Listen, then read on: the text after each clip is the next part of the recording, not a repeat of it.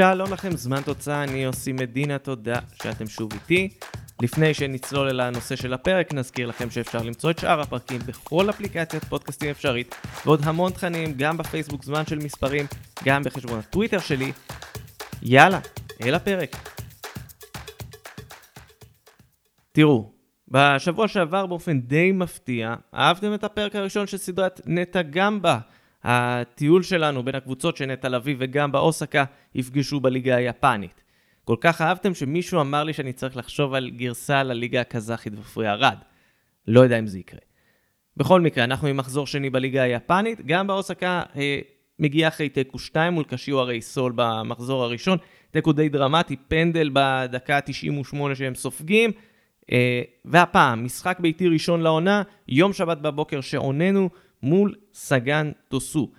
אה, סגאן טוסו היא ממש לא קבוצה גדולה בכדורגל היפני, אבל לפני כמה שנים היא עלתה לכותרות בזכות החתמה אחת. פרננדו טורס. הוא חלק שם את זמנו עם שני שחקנים ששיחקו בארץ פעם, קרלו ברומיץ', אקס מ.ס. אשדוד, ואיסה קוונקה, אקס הפועל באר שבע. אבל בגדול, אנחנו יודעים מה קורה עם שחקנים בסדר גודל של טורס שמגיעים לליגות כאלה. הרבה מאוד פעמים הם מושכים המון תשומת לב כבר מההתחלה. לפעמים הם פשוט קוראים את הליגה, אנדרס אינייסטה עשה את זה מעולה, אבל לפעמים הם נעלמים, פשוט נעלמים לגמרי. ובאמת אף אחד לא זוכר מה קרה לפרננדו טורס ביפן. אף אחד לא זוכר את התקופה שלו שם, הוא לא, כאילו לא הותיר חותם. אז האומנם? האומנם פרננדו טורס לא הצליח להרשים ביפן? בואו ננסה לבדוק מה קרה לו בשנה וחצי בליגה היפנית. טורס חתם בסגאן טוסו ביולי 2018.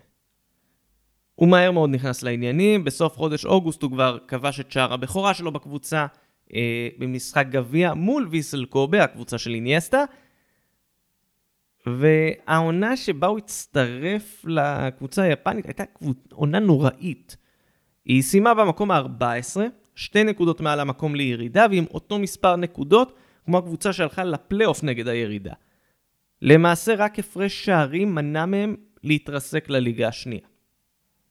לקראת סוף העונה, סגאן טוסו החליטה לפטר את המאמן שלה, אה, מסימו פיקדנטי, ומינתה מאמן זמני קוריאני במקומו, קים יונג הוי, אני מקווה שאמרתי את השם שלו אה, נכון,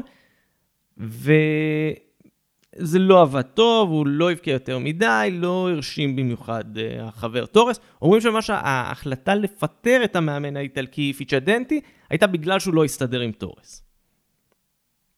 אז כדי לתת לפרננדו טורס תחושה טובה יותר, סגאן טוסו בחרה למנות מאמן חדש בתחילת 2019, לואיס קררס הספרדי. וגם זה לא בדיוק עזר. הוא אמנם התחיל את העונה כשחקן הרכב, אפילו קיבל את סרט הקפטן, אבל לאט לאט מעמדו החל לרדת. הוא ספג פציעה קלה בתחילת העונה שהשביתה אותו לשני משחקים, כשהוא חזר מהפציעה, הוא שוב חזר להרכב סרט קפטן ולאט לאט הפך לשחקן מחליף. באחד המשחקים הוא אפילו נכנס ממש בדקה 80 ומשהו לקראת הסוף. ממש. זה היה אובדן המקום של פרננדו טורס.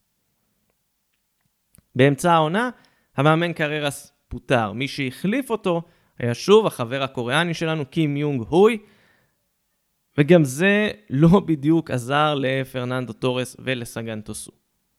הם שוב התרסקו על התחתית, שוב ניצלו בקושי רב. טורס כבש רק שני שערים, שניהם באותו משחק מול שימיזו אס-פולס.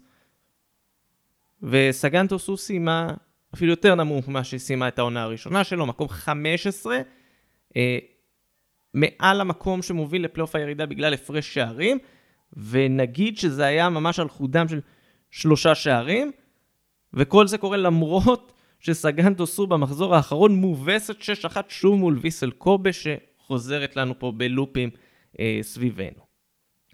כשפרננדו טורס נחת ביפן, אי שם בקיץ 2018, הוא דיבר על זה שהוא חיפש אתגר חדש. הוא אמר שהיו לו הצעות מליגות באירופה, אבל הוא העדיף את המקום שבו הוא יכול לעזור להתפתחות ולהתקדמות של הכדורגל המקומי. לצערו זה היה סיום די עגום. בסוף עונת 2019, החוזה שלו הסתיים וטורס פרש. כיום סגן טוסו ממשיכה להתבוסס בתחתית הליגה היפנית, כבר פחות קרובה לירידה בהשוואה לעבר, וגם העונה אין להם דמות מעניינת וגם מאמן לא מעניין, ואת מחזור הפתיחה הם סיימו עם תבוסה 5-1, אז אולי יכול להיות שזה המשחק שבו גם באוסקה אה, תתאושש מהתיקו שהיא חוותה בשבוע שעבר, אולי נראה גם את נטע לביא פותח הפעם בהרכב ולא עולה מהספסל, מי יודע, נחכה ונראה.